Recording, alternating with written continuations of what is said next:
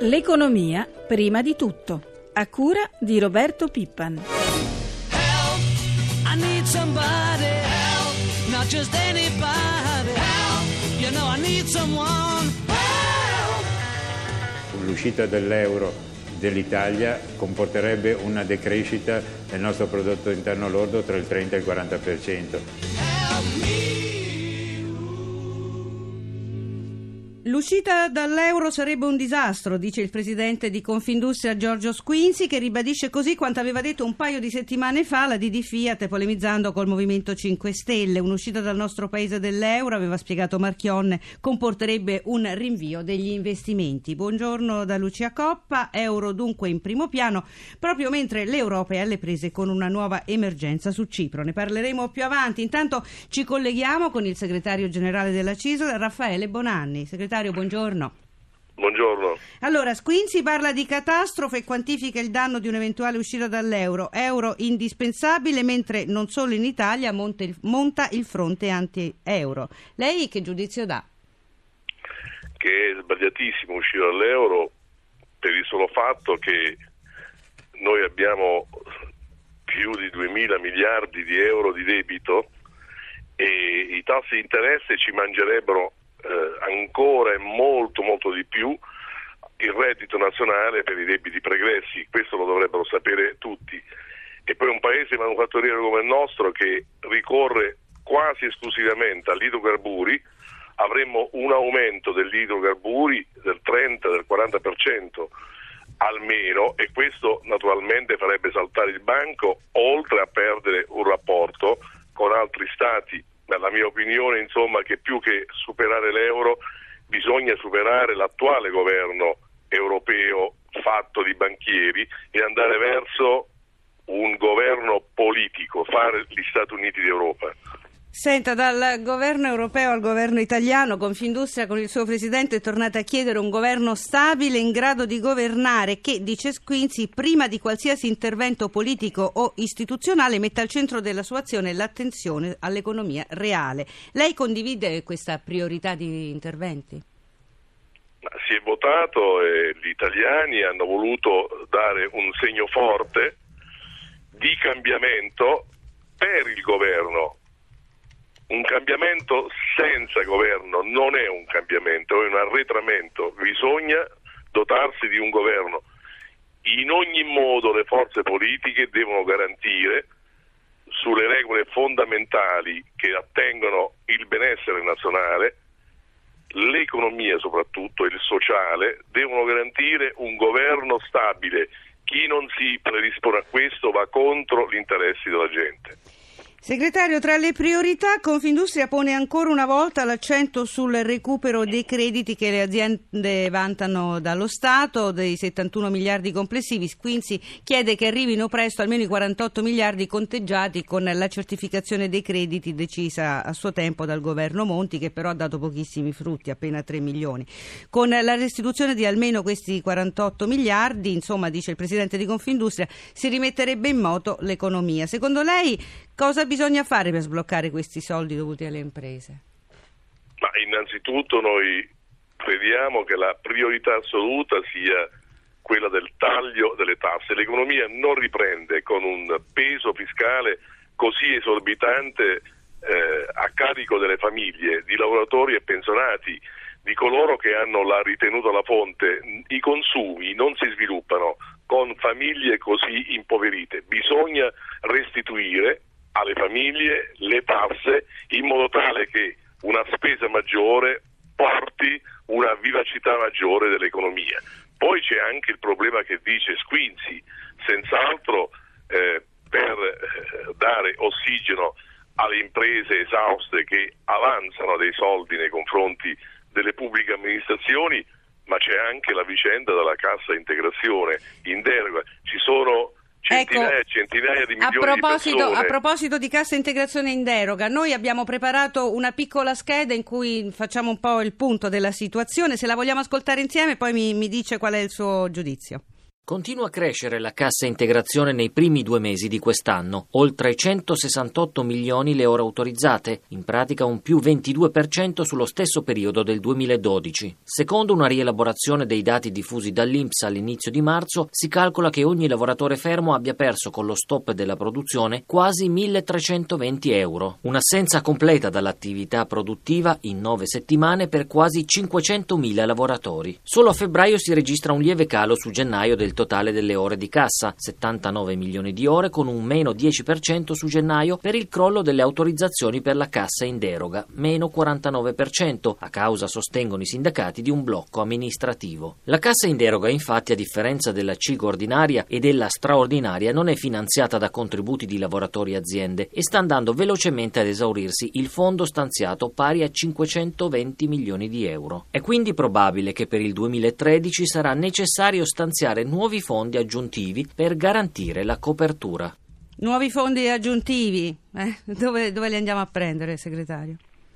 Ma bisogna prenderli, bisogna trovarli, bisogna trovarli nei meandri della spesa pubblica che è esorbitante su molte cose che effettivamente sono al quarantesimo posto rispetto appunto il primo posto che bisogna dare alla garanzia per le persone in difficoltà di avere un reddito basso quanto sia, ma almeno un reddito. Sarebbe una catastrofe ancora più forte per queste famiglie e per l'economia.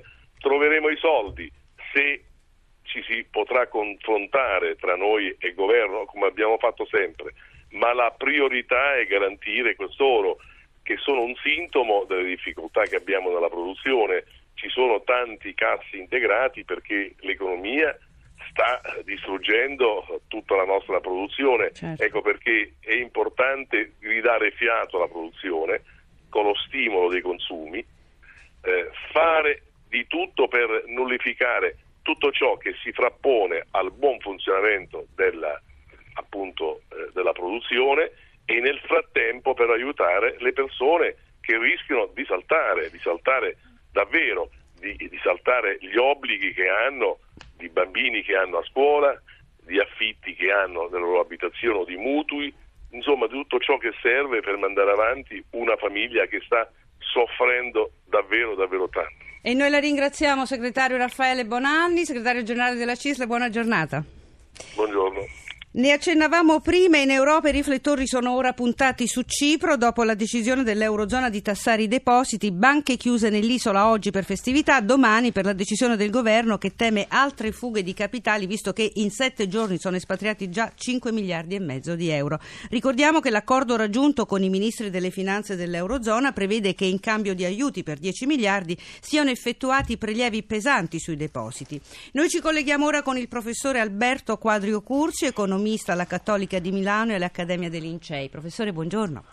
Buongiorno. Allora, situazione estremamente delicata. Il Parlamento cipriota doveva votare ieri sull'accordo che in cambio di aiuti prevede appunto un prelievo forzoso del 6,75% sui conti bancari fino a 100.000 euro e il 10% per quelli oltre questo importo.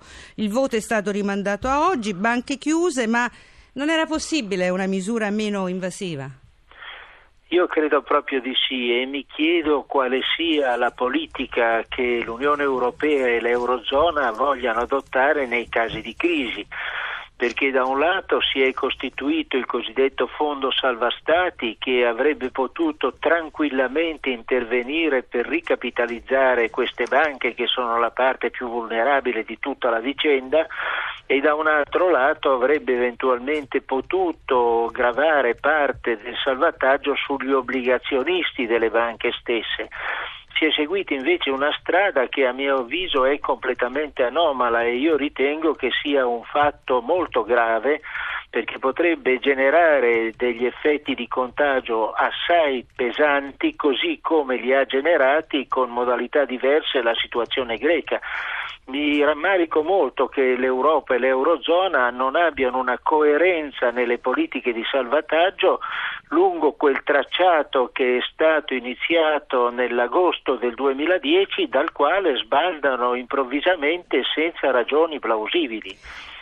Senta, professore, parlava di disagio. La BCE intanto sta premendo sul governo di Nicosia perché eh, acceleri quanto prima il voto su questo accordo. Intanto, però, sembra quasi prendere tempo il governo di Cipro e sembra alla ricerca di aiuti extraeuropei. La Russia avrebbe già detto di no. Ci sarebbe una, una delegazione cipriota a Pechino che sta cercando eh, di trovare un accordo con la, C- con la Cina che già ha degli interessi immobiliari a Cipro.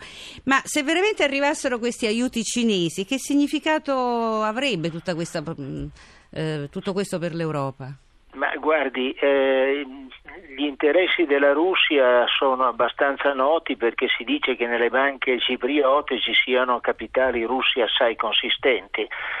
Di per sé la Russia pare che abbia la disponibilità ad allungare i tempi per un rimborso di un prestito che ha dato al Cipro stesso di 2,5 miliardi di euro, riducendo gli interessi e certamente non andrà oltre.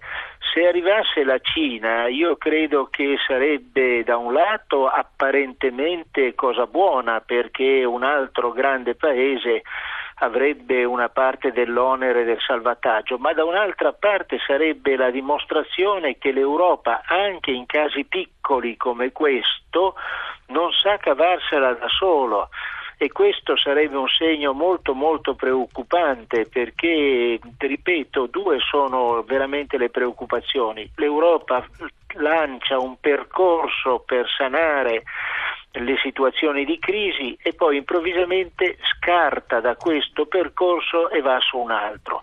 In questo caso l'intervento della Cina significherebbe l'abbandono da parte dell'Europa di un membro dell'Eurozona al proprio destino, ovvero al destino che deciderà un altro grande paese con riferimento al caso cipriota.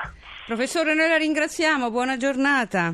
Grazie a lei, arrivederla. Torniamo su una vicenda in Italia della quale ci siamo occupati qualche giorno fa, e cioè il caso della Bridgestone di Bari. Dopo le proteste dei lavoratori, sindacati e istituzioni locali, la proprietà giapponese ha accettato l'avvio di una trattativa per evitare la chiusura dello stabilimento pugliese. Il negoziato però è in salita. Facciamo un po' il punto di questa situazione con Elisabetta Tanini. È sospeso il destino lavorativo dei 950 dipendenti della Bridgestone di Bari. Qualche giorno fa la proprietà giapponese aveva annunciato a sorpresa l'avvio delle procedure per la chiusura dello stabilimento di gomme per auto. Decisione rimessa in discussione dopo la protesta dei lavoratori, del sindacato e l'intervento del ministro delle attività produttive Corrado Passera. L'azienda si dice ora disponibile al dialogo, ma restano alcuni problemi. La scelta di chiudere proprio Bari tra gli otto stabilimenti del gruppo nipponico in Europa è dovuta agli alti costi logistici, alla spesa eccessiva per l'energia e alla scarsa flessibilità, un ostacolo alla riconversione degli impianti a una produzione di fascia più alta. Il primo appuntamento per cercare alternativa alla chiusura è al Ministero dello Sviluppo economico il 5 aprile, quando è fissato un nuovo incontro tra istituzioni, aziende e parti sociali. La situazione resta complessa e secondo indiscrezioni si negozierebbe sui aiuti economici statali per 140 milioni di euro. La trattativa è quanto mai difficile, come spiega il segretario della Filch Tem CGL Emilio Miceli. Adesso